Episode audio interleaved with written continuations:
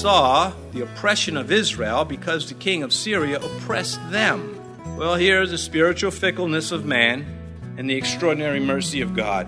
This is a flash in the pan. He pleaded with Yahweh. He does because the pressure's on. But he's going to go right back to his old ways after God helps. We see this acted out. We don't have to look at this as, well, that never happens. It happens all the time.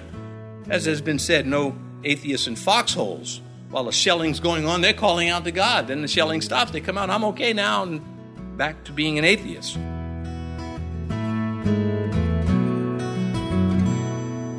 This is Cross Reference Radio with our pastor and teacher, Rick Gaston. Rick is the pastor of Calvary Chapel, Mechanicsville. Pastor Rick is currently teaching through the book of Second Kings. Please stay with us after today's message to hear more information about Cross Reference Radio, specifically how you can get a free copy of this teaching. And now here's Pastor Rick in the book of Second Kings, chapter 13, as he begins his message Elisha dies. Second Kings chapter 13. Now we're going back in time. There's no chronological order with these uh, historians in the Old Testament, and you just have to get used to it. We um, covered the history of, two, of the king and the false queen, the illegitimate queen, in chapters 11 and 12 in Judah. Now we're going back to the north. So we look at verse 1 in the 23rd year of Joash, the son of Ahaziah, Ahaziah, sorry, king of Judah, Jehoahaz, the son of Jehu, became king over Israel and Samaria and reigned 17 years. I almost want to tell you, don't listen to me while I'm reading these names. We're about 835 years before the coming of Christ. Syria is the nation that is scourging both north and south southern kingdoms. Both these kings, we have two kings here in, in verse 1 Joash in the south, king of Judah, and Jehoahaz, the son of Jehu, in the north. And because of their rebellious behavior towards God, the Lord let the, the Lord let the Syrians come upon them. Uh, they, you know, and they just they never figured it out. Verse two, it continues, and he did evil in the sight of Yahweh and followed the sins of Jeroboam the son of Nebat, who had made Israel sin. He did not depart from them. Well, he, this is talking about Jehoahaz, the king in the north. That's the one that did evil in the sight of Yahweh and followed the sins of Jeroboam. More of the same, almost boring. You know, oh, look, another apostate king. Oh, another king that thumbs his nose at God, and then when he gets in trouble, asks for God to come and help him. Uh, this is the case with people. Some of us were guilty of this before we came to know the Lord. This routine, selfish ambition that surfaces, these evil passions that make mockery of Yahweh. We would expect this from the Syrians, but from the Hebrews, it is such a disappointing surprise every time. It never, it never gets uh, old with our surprise, our disappointment when we read these things in, in the scripture. Referencing Jeroboam, the first king of the north, going back many years, it says, who made Israel sin. Uh, he did not depart from them. In other words, this present king, Jehoahaz, is following right along with the sins introduced by Jeroboam in the north. All of the kings in the north continued this in some form, some fashion of rebellion uh, some in the south also, but at least in the southern kingdom, there were righteous kings. The historians never let us forget it. It's as though when the men were writing this history, they, they just, you know, we, are going to just don't forget to put Jeroboam in because that creep is the, maybe they didn't feel that way, but I would have felt that way. Uh, but they, let, they never let us lose sight of this because it was a big deal. Satan knows men will sacrifice truth to imagination. Never mind the truth, I like what this sounds like more. I'd rather make something up. Fiction is more exciting than truth. So the devil says, and so people believe. When you make imagination your God, you kill the ability to reason correctly. Otherwise, intelligent people become irrational when it comes to talking about Christ and the Bible. And a defective imagination will suppose that fiction does sound better than the truth. Who needs reason? If you like it, that's reason enough. Choosing to serve what mankind has created over what the Creator has said Himself. You know, this is the case with every false religion. And you say, well, what makes your religion true? Well, we say the Bible. And you say, well, what makes the Bible true? Well, the facts. You line up the prophecies, for example, you line up the, the history, the archaeology, and it overcomes all of them. But most folks don't want to take time to consider it. The consequences are severe. This king, he, Jehoahaz, he also does not depart. The sin of Jeroboam refers to what is called syncretism. It's a fancy word. I don't care for it, but I want you to not care for it either. And you'll read it in commentaries or you'll hear preachers use it. I, I prefer the word leaven, but that's all it means. You've just mixed into truth junk. You've poisoned the well and you expect people to drink from that well and enjoy it. This is what syncretism is. This is what Jeroboam did. He took the truth of Yahweh. Yes, Yahweh led you out of Egypt and brought you into the promised land. This is his image, this calf. This is what we're going to worship him through when he strictly forbade them from doing this. And not only did they do it, they got away with it amongst themselves. And this is why the historian says that Jeroboam, the son of Nebat, that made Israel sin. You know, some of the dads are linked right with their evil sons. Judas Iscariot, you know, his father is, you know, is linked with him. Uh, not in every case, but often enough to raise an eyebrow, often enough to consider, because we know that when we look at the scriptures, God's speaking to us through what has been recorded. In verse 3, it continues Then the anger of Yahweh was aroused against Israel, and he delivered them into the hand of Hazael, king of Syria, and into the hand of Ben Hadad, the son of Hazael, all their days. Well, that's true. While these kings were on the throne, the fighting with Syria just was did not stop. It will eventually, and then it just then then the Assyrians are coming, then the Babylonians are coming, uh, then the Romans will come, and it, it just all because of how they treated God. Uh, and that's not the worst thing that happened to them. The worst thing that happened to those idolaters was death, and then stand before a holy God that said, Why did you do it when I told you not to do it? It's, a, it's a separating factor. So the anger of the Lord is aroused against Israel for no new reason. They didn't come up with something creative. Hey, let's really wow God and impress him with how idolatrous we can be. It was the same sin over and over again. Satan is not that creative. He doesn't have to be.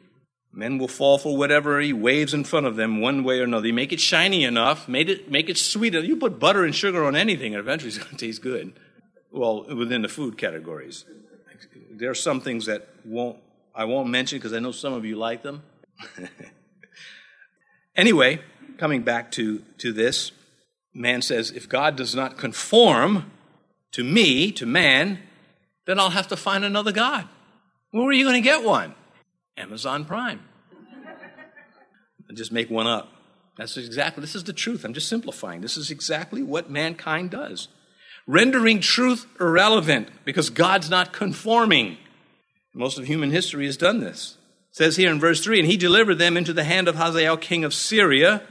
Still talking about Jehoahaz, the king of the northern kingdom. Remember, Israel, the kingdom split because of Rehoboam and Solomon.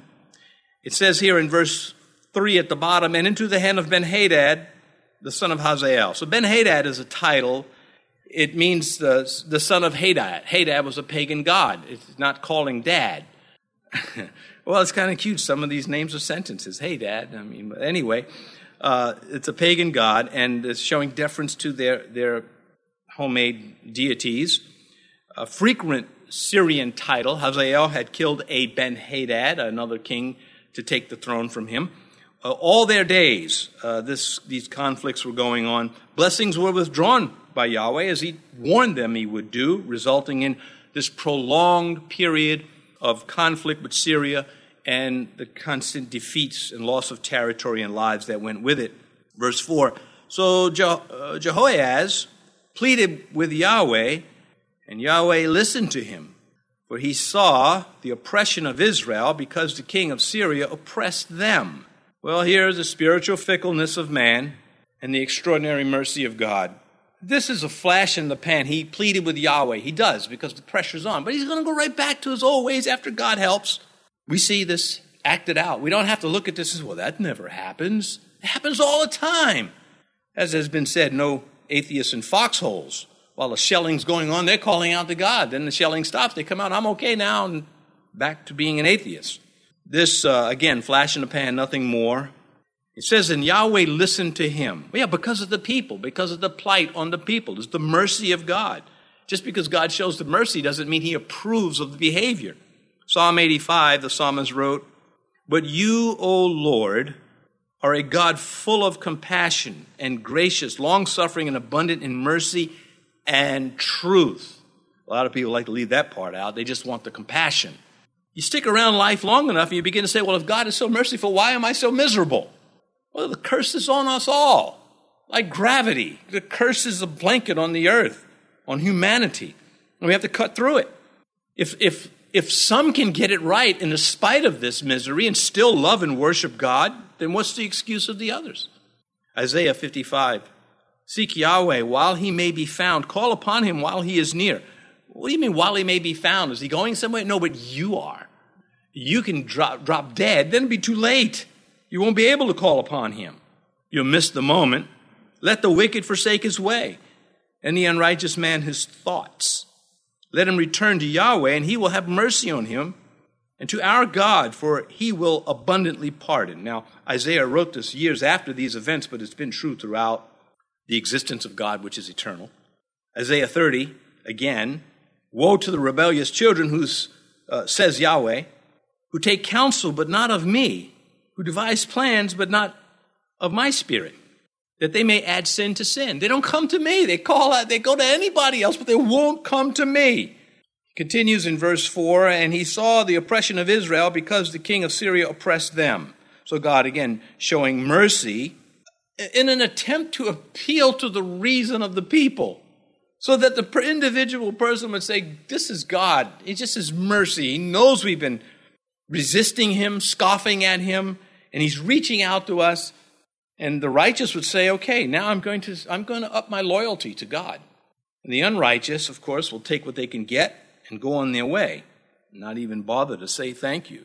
Reason, uh, reason would say, if I'm receiving His mercy, I'm going to start being excited about Him.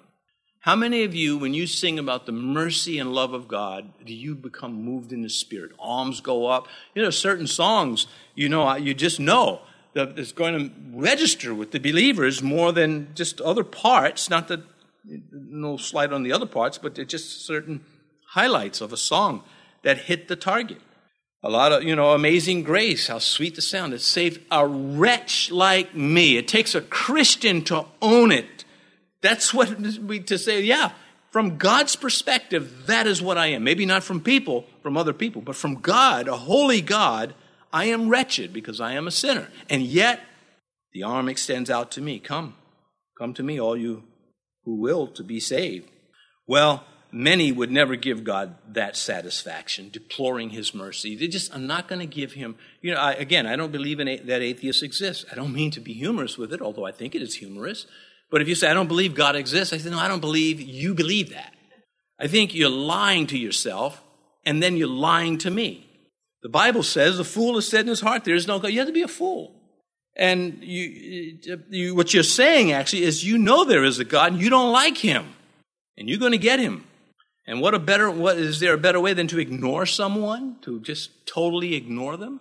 Again, that's what Christ did to Herod.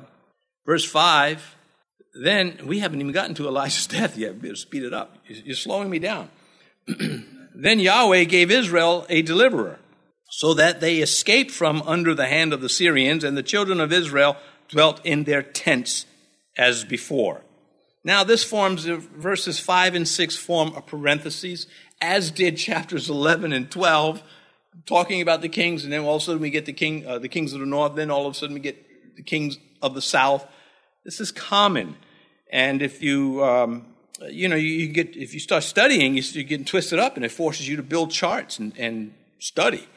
Well, anyway, uh, this is a parenthesis because he's summarizing what happened with the Syrians in Israel.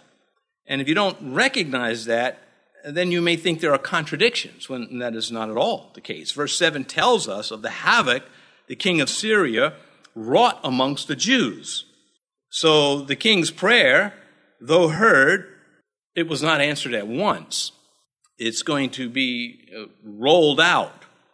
Joash, this king, Jehoahaz, his son, will be the first partial deliverer from the Syrians.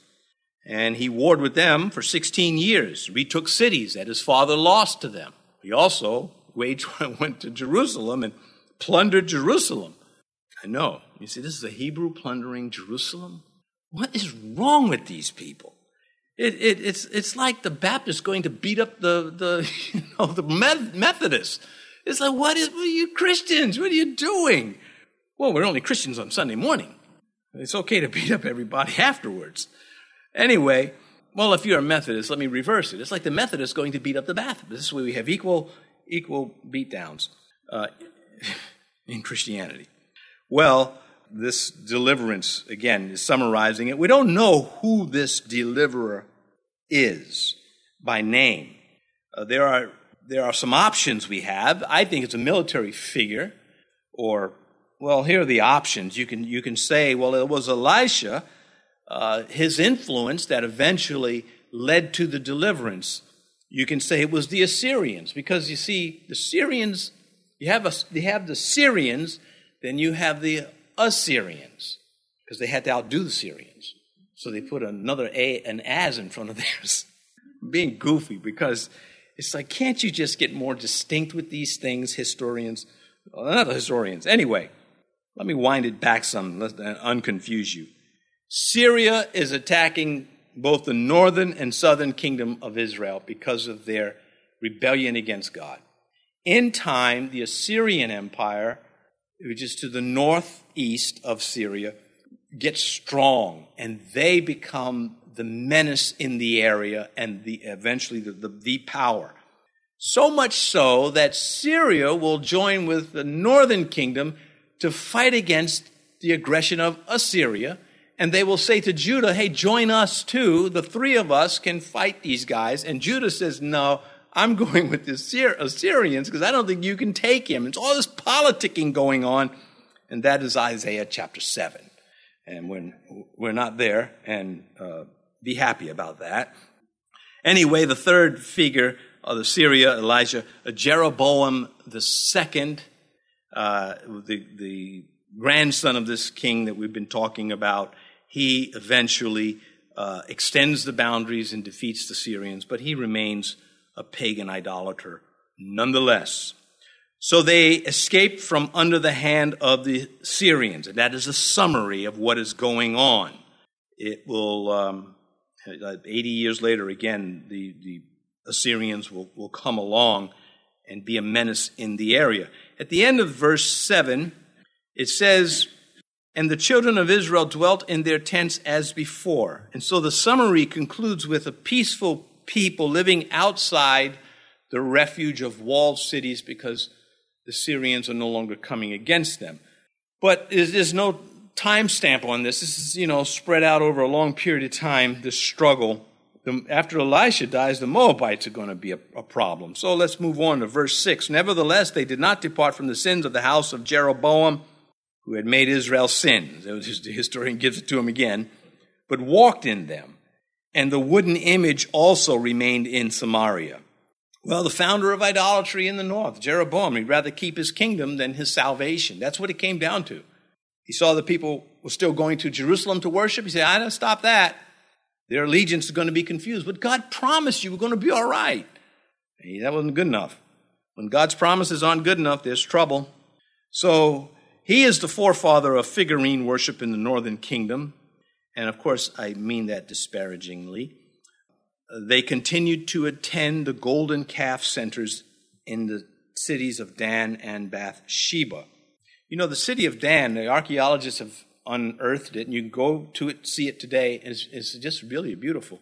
And you get to see the gates of the city that the Bible makes such a fuss about, you know, in the gates of the city. And you see it, and say, that's, that's where the war councils were, that's where the city hall was. It was It um, is exciting to see it. Well, Dan was one of those pagan centers, and to this day there are those uh, archaeological evidences of their pagan worship. But they made these centers of worship, Dan and Beersheba, north and south, uh, to sidestep Jerusalem. It would be like someone claiming to be a Christian and worshiping with the Jehovah's Witnesses or the Mormons, who clearly are not Christians. And the Mormons went out of their way when they began and said, We're not Christians, we are Mormons. And then they found out, we know we need to recruit more people. And the recruiting is down, so they changed the name to Latter day Saints. Well, they didn't change it, but they emphasized that part. Then they found we can do a little bit more, so they downsized it to um, not LSD, but LDS. and uh, what's the difference? Uh, so, you know, to, to mess with people's heads like, like the Colonel did, Colonel Sanders. Used to be Kentucky Fried Chicken. But people say, that's fattening. Well, let's call it KFC. Oh, well, that's better. I just lost 50 calories. So he said, you know, stuff is how it is. Uh, coming back to this, uh, both the northern and southern kingdoms were, of course, were, were denying Yahweh, uh, contrary to his clear words.